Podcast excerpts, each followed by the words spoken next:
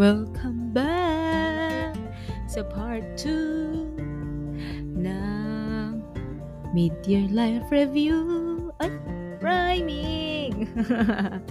Hi guys and girls, titos and titas, my fellow Melby folk. Welcome back sa part two ng ating Mid-Year Life Review. Ang galing rhyming! Anyway, papagpatuloy natin ang pagchika ko about sa kung paano ko ginawa tong Mid-Year Life Review, diba? Kasi dun sa nakaraan, tinakala natin nga yung wins, changes, and shortcomings. Nakakatuwa na, alam nyo, sinulat ko to at ang ganda ng handwriting ko noong time na sinulat ko yung mga notes ko. Tapos ngayong sinusulat ko yung nung sinulat ko ngayon tuloy yung yung nga ito yung listahan ko. Ang pangit na. So grabe ah, parang hindi nag-improve yung yung handwriting ko. Bakit ganon? Parang kailangan ko ilagay ito sa ano ko, win, sa ano to, weekly goal, mini goals. Gara eh. Pag nakita ko, ay late na nga nasulat ko ngayon, parang mas hindi pa naintindihan. Anyway, saan na nga tayo? Andito tayo sa, ano, but doon na tayo sa second part, diba? Yung ating uh, bucket list. Kasi nga doon nga sa sinabi nga nila, um, ano to nila, Bianca G and ni Aryan Serafico, doon sa web, sa, I mean, sa video nila, uh, kung paano gawin yung mid-year life review.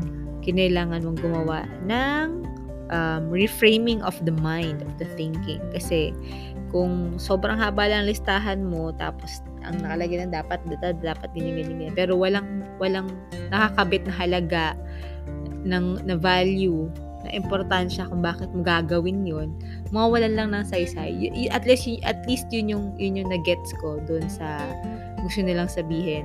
Which is true. Nga naman, no?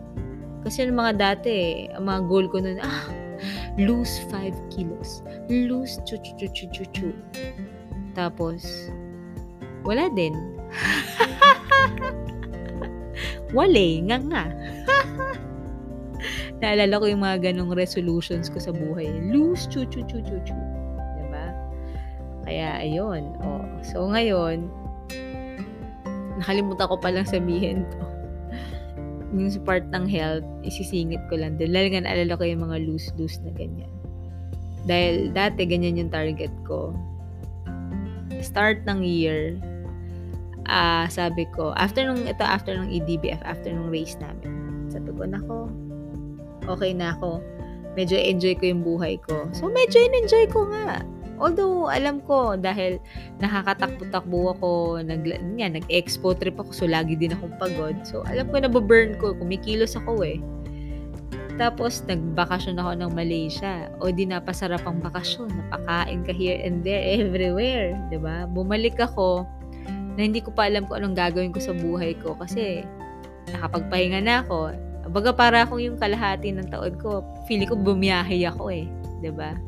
Tapos, yung kalahatin taon ko, ano kung gagawin ko? Eh, na-open up na nga. Nagma-Malaysia daw ulit for international race. So, dahil doon, doon ako parang, boom! Ay, shucks. Paano na ang timbang? Paano na ang lakas? Paano ang stamina? Diba? Parang, nag, parang sumigin ng six months noon.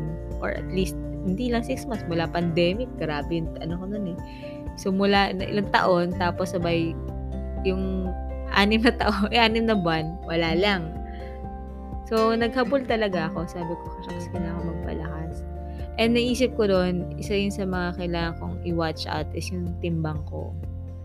Kasi, syempre, pag nagsamasakit ka, nag-training ka, nagmamatter din yung weight sa, sa boat eh.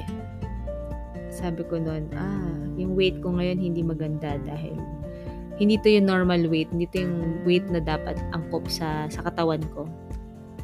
Pero ewan ko kung anong nangyari. Siguro tumatak yun and unconsciously, yun na, consciously and unconsciously, medyo na, na, na, na-instill yun sa akin. Na-achieve ko yung gusto kong weight ngayon. So as of, ano, August, diba? ito na yung weight na komportable ako. And because dito sa mga wins ko na to, sa mga na-start ko na nito, at sasabihin sa inyo yung mini goals ko mamaya, na-maintain ko siya at least. Nagka-fluctuate siya in a way. Pag, syempre, pag busog ka, pag nakapakain ka ng masarap, I mean, ng, ng medyo maan. Pero, andun ako sa komportable akong tingnan yung sarili ko sa salamin. Nararamdaman ko yung lakas ko somehow. And, ayun, parang okay ako. I mean, I can improve more. Don't get me wrong. Kasi kinila, kailangan ko pa rin mag-improve. Pero, eto ko sa parang, hmm, nakakarinig ako ng magandang compliments sa mga taong nasa paligid ko. And, ako, yun nga, personally, pag gumigising ako, titignan ko yung sarili ko sa salamin, hmm, gusto ko itong nakikita ko. Yun lang. Yun lang gusto ko i-share. Diba? Win, win na win yun sa akin. Na-realize ko lang. Anyway, ayun na nga. So, pumunta na ako sa bucket list ko, diba? So, yun na. Kailangan kong gumawa ng tatlong malaking goals, big goals, na may kakabit na why. So, dito natin sisimulan. And then, breakdown natin dito into mini goals na every week, parang meron ka i-dedicate. Ganun daw yung dapat gawin eh. So, sa akin, siguro ang ito, ulit-ulit, diba? Ito yung pinili ko.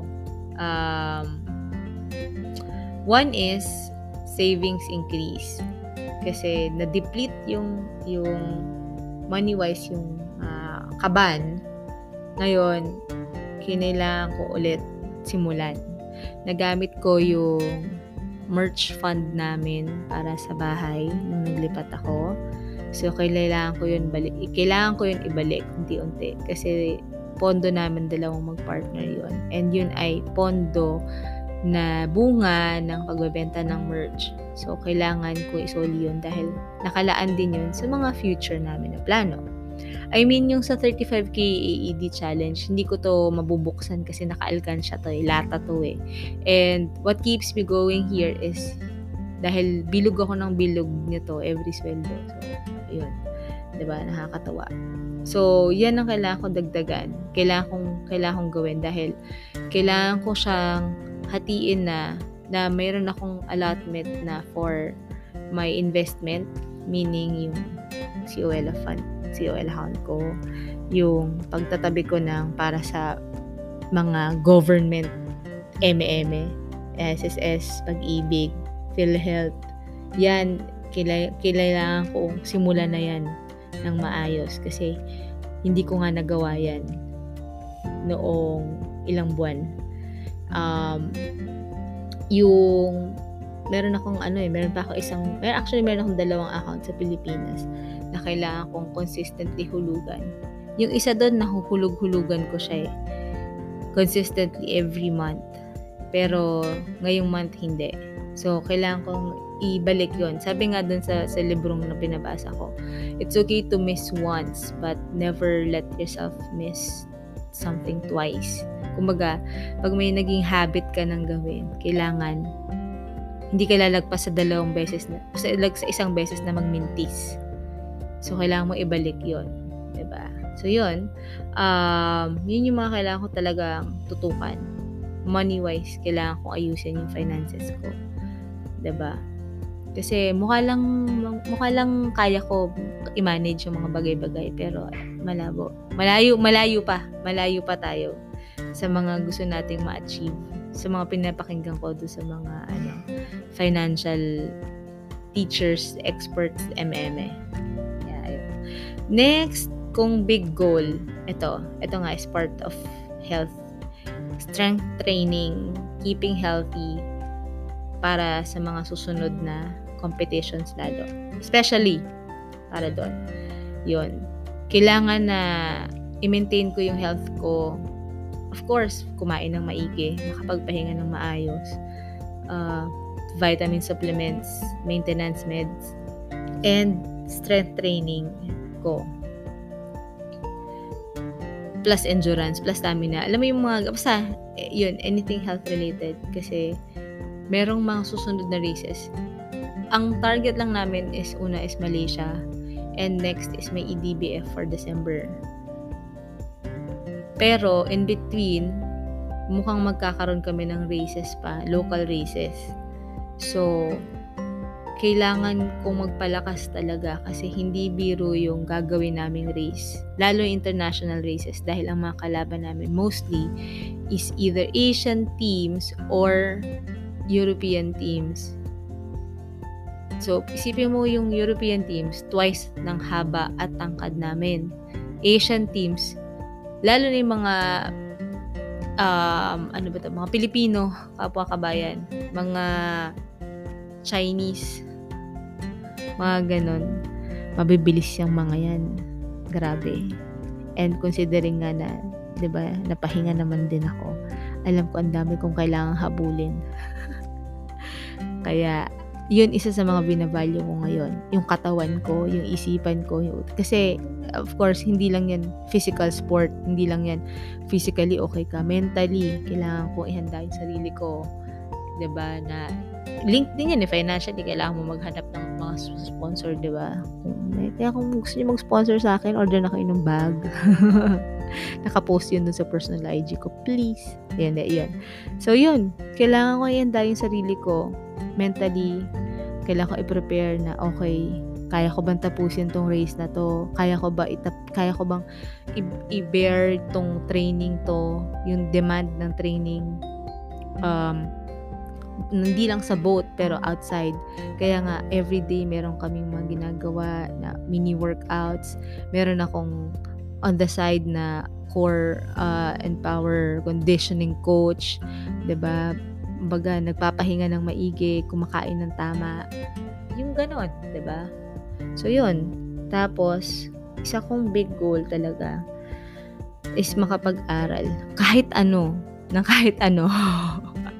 Gusto kong makapag-aral dati ng logistics course. Gusto kong makapag-aral ng language course. Gusto kong makapag-aral ng something for my sideline, which is dati target ko nun is coding, transcription, ganyan, yung virtual assistant.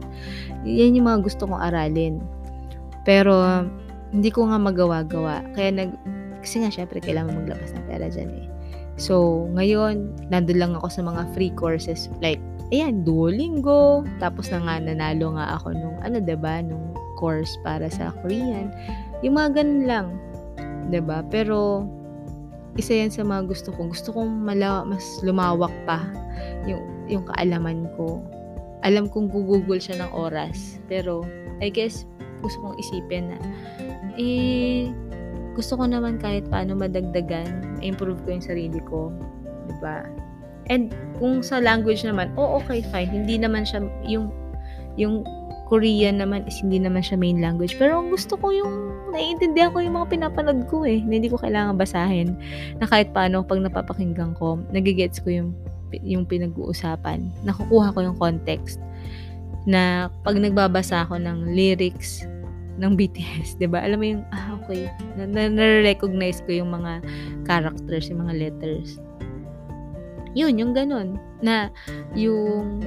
Kung magkakapag-aral man ako ng, sa logistics, ma-apply ko yun sa, sa work ko. And malay natin, yun pa yung makalink sa career ko para makapaghanap ng either mas magandang opportunity or para dito, diba? Sa current kong work, ma-apply ko. Tapos, side hustle, eh, kasi gusto kong, gusto kong mag-transition kung sakasakali into online. Online business, online work. Para... hindi ko kailangan ma-stuck dito sa U A E. Pwede akong makalipat ng ibang bansa, ng ibang lugar. Or, eto, dagdag income na rin kung sakaling nandito pa rin naman ako sa U A E, diba? Yung ganun. Yun. So, yan yung naisip ko na three na big goals ko. And, um, ang ginawa ko, sinulat ko dito yung mini goals ko for every week. So, yan. Savings increase ko. Bukod dun sa, dun sa financial part, savings increase ko. Um, ngayon, nag-impose ako ng merch ban.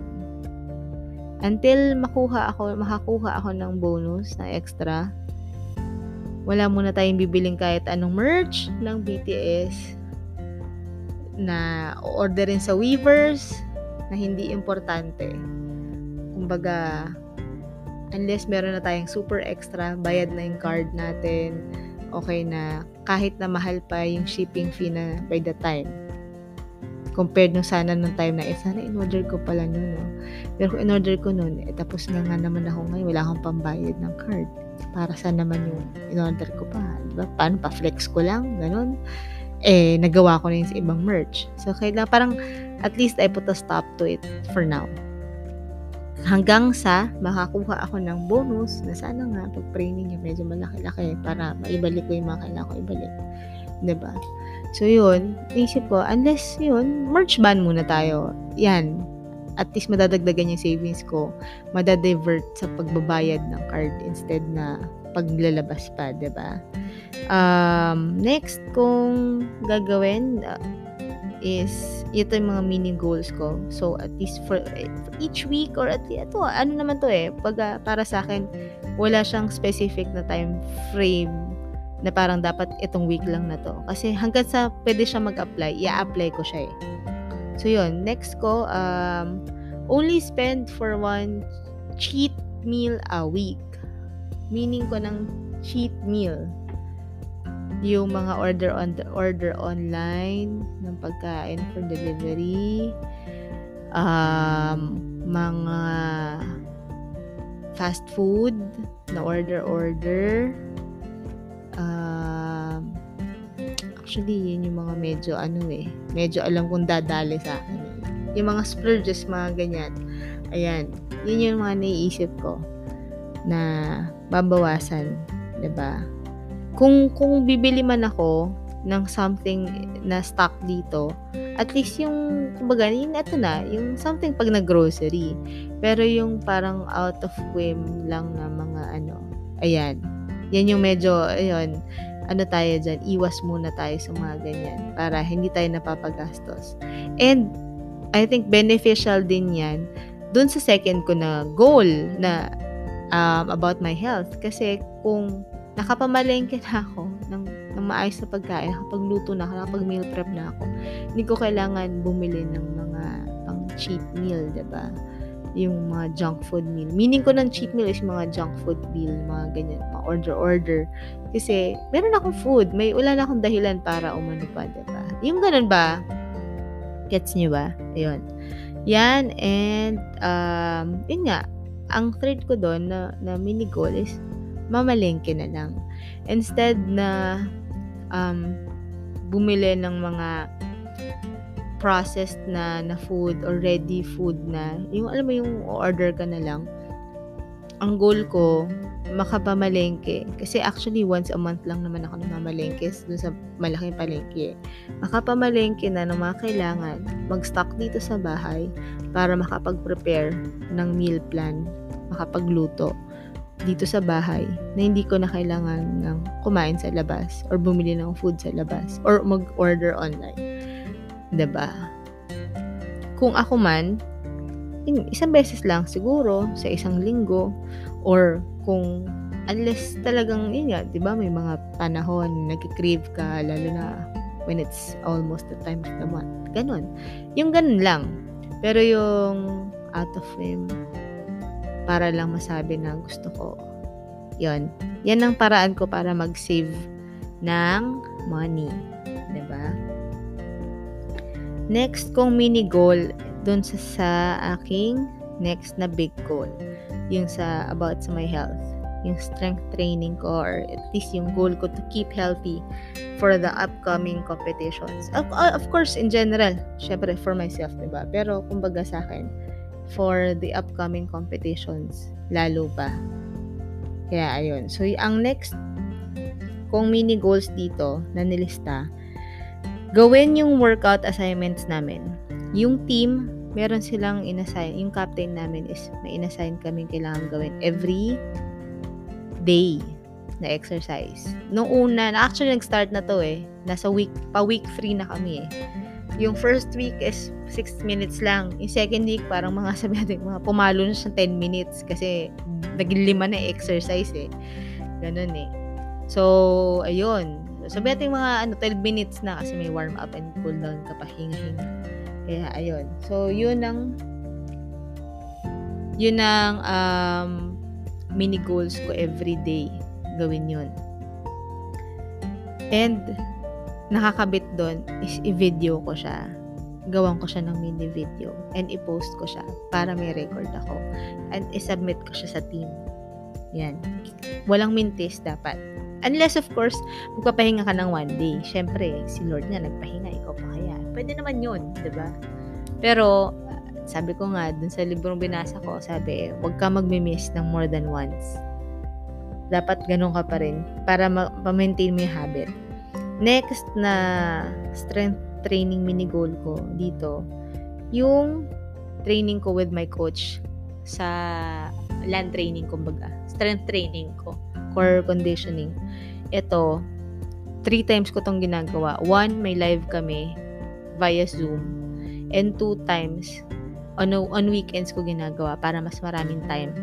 Kasi yung weekdays ko mostly is for ano na eh, uh, Dragon Boat training. Twice na ako yung Dragon Boat training ko sa weekdays eh. Diba? Tapos may isa pa akong live on weekdays. Yun nga yung live namin. So, at least pag weekend, may Dragon Boat training ka na. After nun, pahinga kang konti. Pwede mong gawin yung workout dito sa bahay. And same din, for my accountability, pinopost ko siya. Ginagawan ko siya ng short video, pinopost ko siya. Nire-record ko kasi gusto kong makita yung progress ko din na okay, nagawa ko ba to? Ito na yung parang mini-click ko na okay, nagawa ko na kasi ito na may, may evidence na ako. Sinusend ko din kasi yung video sa coach eh. Diba? Tapos, yun nga, sabi ko nga, may, may D B training kami, Dragon Ball training kami four times a week. So, lahat ng to, actually, ang ibig ko lang sabihin is, lahat to magawa ko without fail, without absences, unless super duper necessary. Pero at the most, for the month of October until ah sorry, August until October, hindi ko siya ma-miss out. Kailangan consistently ko siyang nagagawa. Kasi October, end of October yung race eh. So itong mga susunod na tatlong buwan na to is napaka-crucial to na pagpapalakas talaga. Dahil in between, nagta-time trial kami. So, dun nasusukat ko ano yung improvement din namin, diba? So, yun. Yun yung apart sa, sa, sa goals ko para maging healthy. Yun nga, tulad ng sinabi ko, nakalink din dyan is yung pagkain, yung papahinga, yung, syempre, yung mental health mo, diba? Yung conditioning ng utak mo, conditioning ng, ng mga kinakain mo, diba? Yun. Keeping healthy, kumbaga, na dapat iwas ka sa, iwas ka man lang sa sakit, ganyan. Yun. Tapos, yung third na mini goal ko, I mean, yeah, mini goals ko, eto, nakakatawa tong app na to kasi sa Duolingo, dahil, ganun din eh, may streak kang sinusunod. So, ako, mula ng January eleventh yata, parang, less than fifteen times lang akong nakapag-freeze. Meaning, hindi ko nagawa, pero naka-freeze yung account. Yung streak ko, ibig sabihin, hindi siya bagbaback to zero. So, less than fifteen times. And ang goal ko, ngayon, hindi ko na, hindi na mangyari na magkaroon pa ako ng freeze uh, streak. Na i-freeze ko yung streak ko. Dapat tuloy-tuloy ko siya every day. At least, magawa ko lang yung lesson for the day para ma-retain sa utak ko. Diba? Yan. Yan yung sinasabi ko na dapat kahit paano na yung utak ko nakakaalam pa rin ng bago. Next ko, uh, makinig pa rin sa magagandang podcasts. Yan yung isa sa mga mini goals ko eh. Yung kahit paano may matutunan pa rin ako sa mga podcasts na pinapakinggan ko. At yung mga podcasts na pinapakinggan ko is yung mga may magandang ituturo. Relevant. Diba? Bukod doon sa pagpa-podcast na pakikinig, kailangan mag-record din ako. Yan ang mini goal ko dapat. Every week nagre-record ako. Or, ang sinasabi ko, every week dapat may nilalabas ako na content. Diba? So, yan. Mini goal. Mini goal, girl. Girl. Kailangan maalala yan. Yeah, yun. So, yun. Tapos, um, next na mini goal ko, kailangan ko ulit mag-check ano ba yung mga courses na pa pwede kong ma- ma-achieve, makuha. na kahit paano either on a cute budget or a free, or at least makapag-research ako para alam ko na yung next kong step for the coming months. Mapaghandaan ko. So, yan.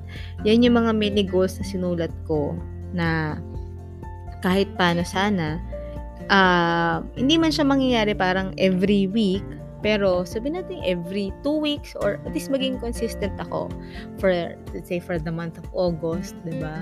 For the month of August, yun nga, tulad ni si Dragon, for the month of August until October. Kasi October yung first races gagawin.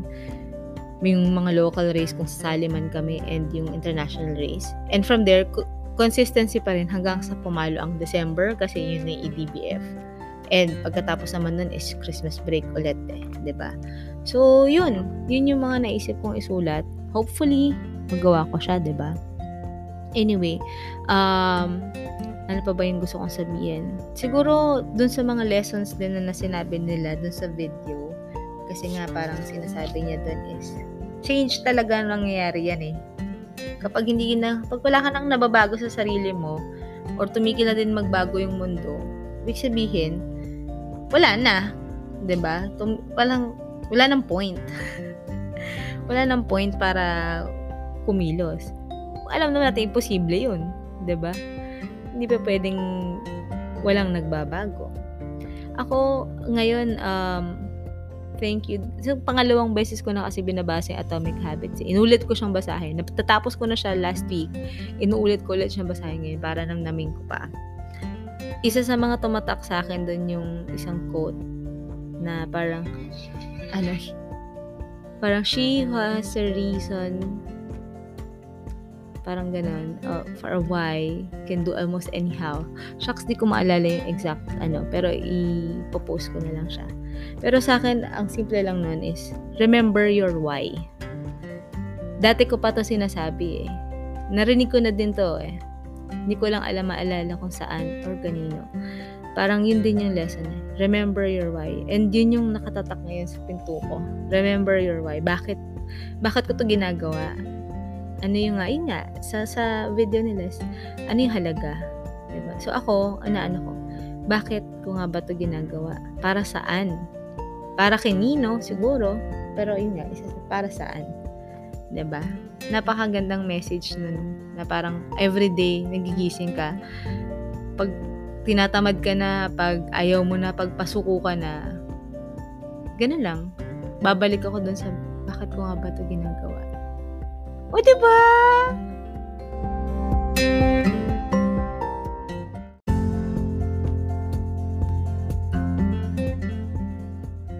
So, nandun na ako sa last part na sabi dito. Um, parang yung tanong mo is, did I achieve everything I set out to do this year? What did this year teach me about what's truly important to me? Diba? I guess uh, one is health is still wealth. Balibalik ta rin man ang mundo, aanhin mo naman ang yaman kung may sakit ka naman, diba? Kailangan mong mag-invest sa sa kalusugan mo, sa, sa katawan mo. Katawan mo kasi yung puhunan mo eh, diba? Ganun yun eh, in any uh, case man, diba? Pag, pag hindi ka okay, kahit anong sakit yan, nakaka-apekto yan sa pang-araw-araw mo. So, sa akin, doon ko na-realize yun. Health is still wealth talaga. No amount ng, ng pera ang makakapagpagaan ng kalooban mo kung may sakit ka. Nakakatulong kasi makakapagpagaling ka, pero eh, paano kung hindi na kayang pagalingin? Diba? Maigi na. So, yun yung na-realize ko na nag-invest sa sa kalusugan ko, sa tamang pagtulog. So, hindi na ako yung tipong nagpapakapuyat para manood ng K-drama, manood ng B T S, or manood ng kahit anong content, or maglaro. Naglaro ng on- online games. Hindi na. Meron na akong time limit sa tulog ko, sa oras ng gising ko. So, may pattern na ako niya, may routine na ako pag gising ko ng maaga. Um, andyan yung I read, I write, Kasi pinapractice ko din, alam mo sa kaka-type natin ngayon, kaka-type sa phone, kaka-type sa computer, for sure, nawala na yung ano nyo, no, writing skills ninyo, diba? Ako, ang tagal dun din eh, no, na parang, paano ba ako magsulat? Kaya ngayon, ang pangat-pangat talaga ng sulat ko kasi dahil nga hindi na ako sanay na nagsusulat. Although, ginagawa ko siya every morning ng ilang taon na din. Kaya lang, andun yung, hindi tulad nung nag-aaral ka, diba, na every time, hasang-hasa yung, pa, yung kamay mo na parang sumasakit na nga minsan eh. Ngayon, sinasanay ko yun. Every day, every morning, um, nakakapagbasa ako ng a few pages. Nakakapagsulat ako sa, sa journal ko. Tapos, a few minutes na tahimik lang. Nakapag-meditate ako. Alam mo yung kiniklens ko yung utak ko. Ina-anticipate ko yung mga pwede kong gawin sa buong araw. Vini-visualize ko ano ba yung mga gusto ko pang mangyari. Nagiging grateful ako. Kumbaga, good vibes sa umaga. Diba? Ganun lagi yung, ganun ko lagi sinisimulan yung araw ko. Tapos, bukod doon, dati stretching-stretching lang eh. Ngayon, dahil nga may assignment na kami, ginagawa ko yun every morning. Actually, kaya din ako nalilate. So, kailangan talaga baguhin ko yung style ko. Yan yung mini goal ko eh, na gumising ng maaga. So, yun. Uh, exercise sa umaga. Tapos, manage your stress. Kasi nga, alam ko, may iniinom na akong gamot ngayon. So, kinakailangan na sure ako na na ma-manage ko din yung stress ko, yung B P ko, yung cholesterol, yung alam mo yun, nakaka-apekto eh. Yung vitamins, yung maintenance, yan. Kailangan kong mag-invest sa mga ganun na hindi nagmimintis yung pag-take ko ng mga ganyan, yung pagkain. Diba? Hindi na ako yung tipong kung ano-ano lang basta yung kinakain ko or kahit sabihin natin mukha siyang healthy pero kapag minsan hindi ikaw yung nagluluto, syempre diba, napapagastos ka rin. Doon na ako yung pumapasok yung, okay, ito ba yung, ito yung budget ko, ito yung mga gusto kong kainin, ito yung mga kailangan kong kainin, ito yung mga lulutuin ko, meal prep ko na, kailangan may gulay ako. Um, mostly kasi ngayon, isda na talagang kinakain ko eh. Isda or chicken breast. Bihira naman ako nagkakarne ng, let's say, um, baka. And ito lang, nito lang ako nag-try mag-pork. Ito, pero once lang to. Pero mostly meat na ako na ano, yung chicken breast lang at saka isda, salmon. So, and gulay. Yun na, gulay at prutas, yan, tinadagdagan ko na yan eh. Diba? So, dun ako, dun ko na nakikita yung nakakatulong pala yan everyday. Nagko-compound pala yan. Kapag ganyan ang kinakain mo araw-araw, ganyan na pinipili mong kainin eh, every time. Nare-realize mo kalaunan na, ah, ang ganda pala ng epekto sa katawan ko. Siguro dun, dun din nakatulong yung, yung weight loss. Dun din nakatulong yung dahil nga magaan sa pakiramdam, nakakadagdag ng energy kapag nagte-training, diba? Yung ganon. Ay, kumakain pa rin ako ng junk food, ha? Kumakain pa rin ako ng ice cream, chips. Minsan nag-order pa rin ako. I mean, hindi ako mo-order pero minsan bumibili pa rin ako ng ano ng fast food pero mas mas madami yung kumakain ako ng healthy. So yun, iniisip ko talaga health is still wealth. Ay hindi ako pwedeng magkasakit. Hindi ko ma-afford na magkasakit. Ayoko magkasakit, wala mag-aalaga pag nagkasakit ako. So sa akin, yan yung yan yung isa sa mga talagang tinuro sa akin ng mula pandemic hanggang ngayon eh. Next again is of course money matters. Money, money matters, 'di ba? Kapag may sinuksok ka, may madurukot ka, 'di ba? So importante sa akin na may kahit paano kahit five dirhams yan, one dirham. May maisisingit ako sa isa sa mga alkansya ko. Hindi ko sinasayang nang basta-basta. Yung mga nagastos ko kaya ako gumamit ng card is dahil nga sa may mga bagay na kailangan kong bilhin, asikasuhin, na short ako, ganyan. Pero hindi ko plano na magwaldas na lang basta-basta dun sa mga necessary expenses ko. Kaya nga ako naka-merch ban kasi alam ko hindi naman yun yung priority ngayon. Ay, alam ko lang paano mag-differentiate ng need sa want kapag, or iniisip ko, okay, gatong threshold, okay pa. ganito, medyo pag-isipan muna natin, kaya ba, kaya ko ba itong bayaran sa susunod? Or kung halimbawa man, may R O I ba to sa akin pag ito binili ko? Yung ma- marunong na ako mag-isip ng ganyan. O, diba? Tapos yun nga, yung ipon ko, kailangan hindi ko nagagalaw. As much as possible, nahuhulugan ko yung kailangan ko hulugan. So, yun. Yun yung mga kailangan kong pang-aralin. Continuously pinag-aaralan. Ito yung mga natutunan ko mula to nung pandemic hanggang ngayon. Itong bit-bit-bit-bit ko. Hindi to, I don't think na magbabago to anytime soon. Talagang, siguro mag-iiba-iba lang ako minsan ng kung ano yung mga proseso ko, paano ko na-achieve or paano ko ginagawa. Pero, ito yung dalawang pinaka-importante sa akin na kailangan ko talaga siya um, aralin at hanggang sa kaya, mamaster ko na. Diba? Hanggang sa, ando na ako sa point na hindi ko na siya ginagawang problema o challenge o concern. Hindi na siya concern kasi matik na siya sa buhay ko. Medyo parang na-check ko na siya sa bucket, bucket list ko, diba? And third na natutunan ko ngayong twenty twenty-two is, I guess, be flexible. Learn to adapt with changes. Dahil nga, diba, wala namang constant kundi change. The moment na hindi ka nagbago, hindi na din nagbabago ang mundo, wala nang saysay. Diba? Kailangan din, pag nagbago ang mundo, marunong ka agad mag-adapt. Marunong ka agad, um, parang mabilis ka agad maging, maging um, flexible sa kung ano yung, saan yung tatangingin ka ng change. I admit, eto, eto isa to sa mga pinakamahirap kung um, ugali. Yung, kasi gusto ko yung nakasanayan na, andun ako sa point na pag, pag okay naman, huwag nang baguhin, diba? I mean, parang magugulo pa yung mundo. Okay na to eh. Pero, tinatry ko na yung mindset na, well, kailangan mo mag-improve. Or, kailangan mong, kailangan mong i-up yung game mo. Kailangan mong dagdagan. Huwag ka masyadong ma-pride. Be teachable. Be humble. Diba? Be willing to learn. Yung, maging flexible ka. Maging, maging okay ka sa, sa pagbabago. Kahit na hindi maganda yung pagbabago, alam mo kung paano dapat mag-navigate dun sa pagbabago na yon. Yung ganon. So, ang daming nangyari sa akin pagbabago na itong half ng year. Pagbabago ng um, direction ng buhay.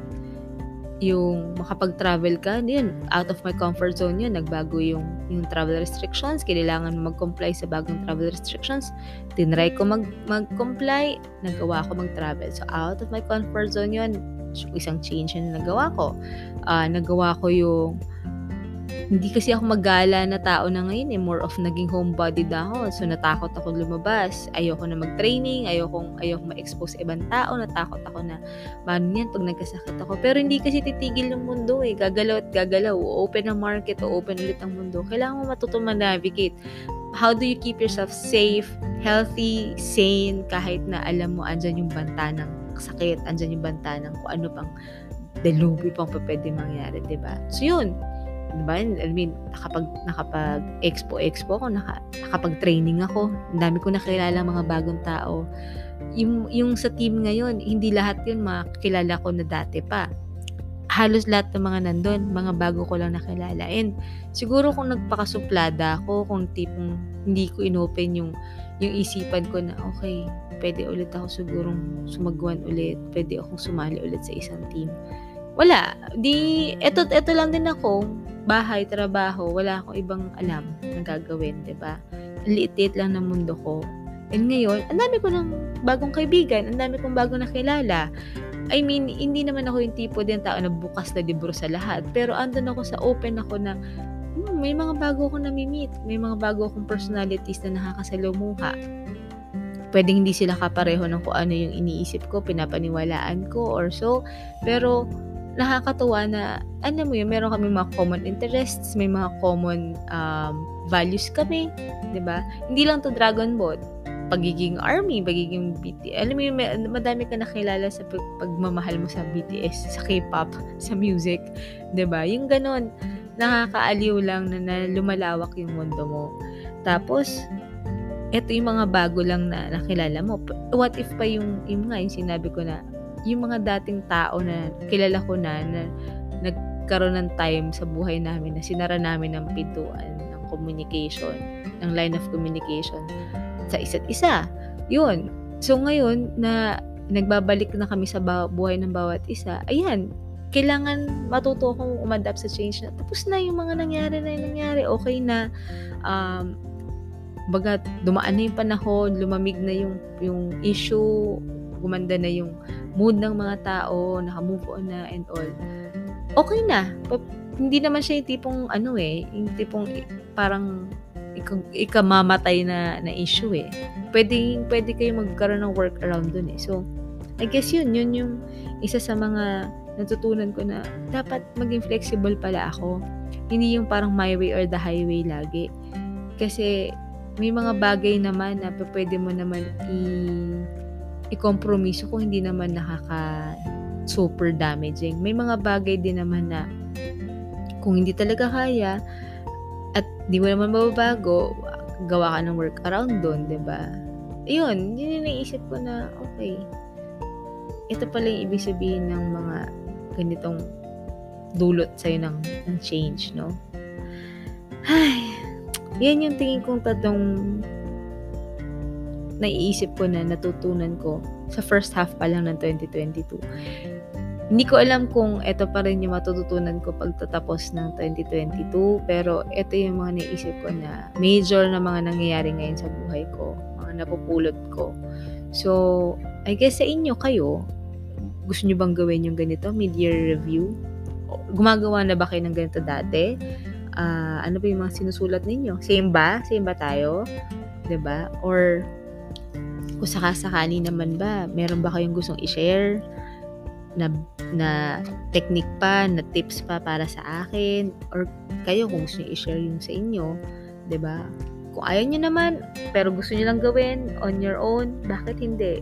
Tulad nga nung sinabi sa video ni Aryan eh, na parang, sino bang lolokohin mo? Sarili mo lang. Kung ano man yung susulat mo dyan na, na parang wins, changes, uh, shortcomings mo, big goals mo, mini goals mo, learnings mo, ikaw lang naman makakabasa, ikaw lang nakakaalam eh, diba? Ikaw lang naman yung makakaano kung totoo ba yan o hindi, o nagpapanggap ka lang ba, o niloloko mo lang sarili mo, in short.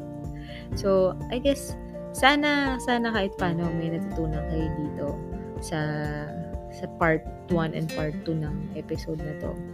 Nakakatuwa talaga na nakita ko yung handwriting ko, no? Ang pangit talaga ng handwriting ko ngayon, so ito, I think kailangan ko siya improve. Pero yung handwriting ko dati kahit paano malinis-linis. Anong nangyari? Anyway, maraming salamat sa pakikinig. Sana may natutunan na kayo. Anything naman, um, go ahead, view the page sa I G, Convo with Margo, tapos yung personal I G ko. Doon, andun nakapost yung mga pinagagawa ko everyday, pati mga exercises ko, yung Janelle underscore Margo. So, doon, makita ninyo. Okay? So, have a nice day, night, morning, evening. Basta, pakasaya tayo lagi. Okay? And stay safe. Bye!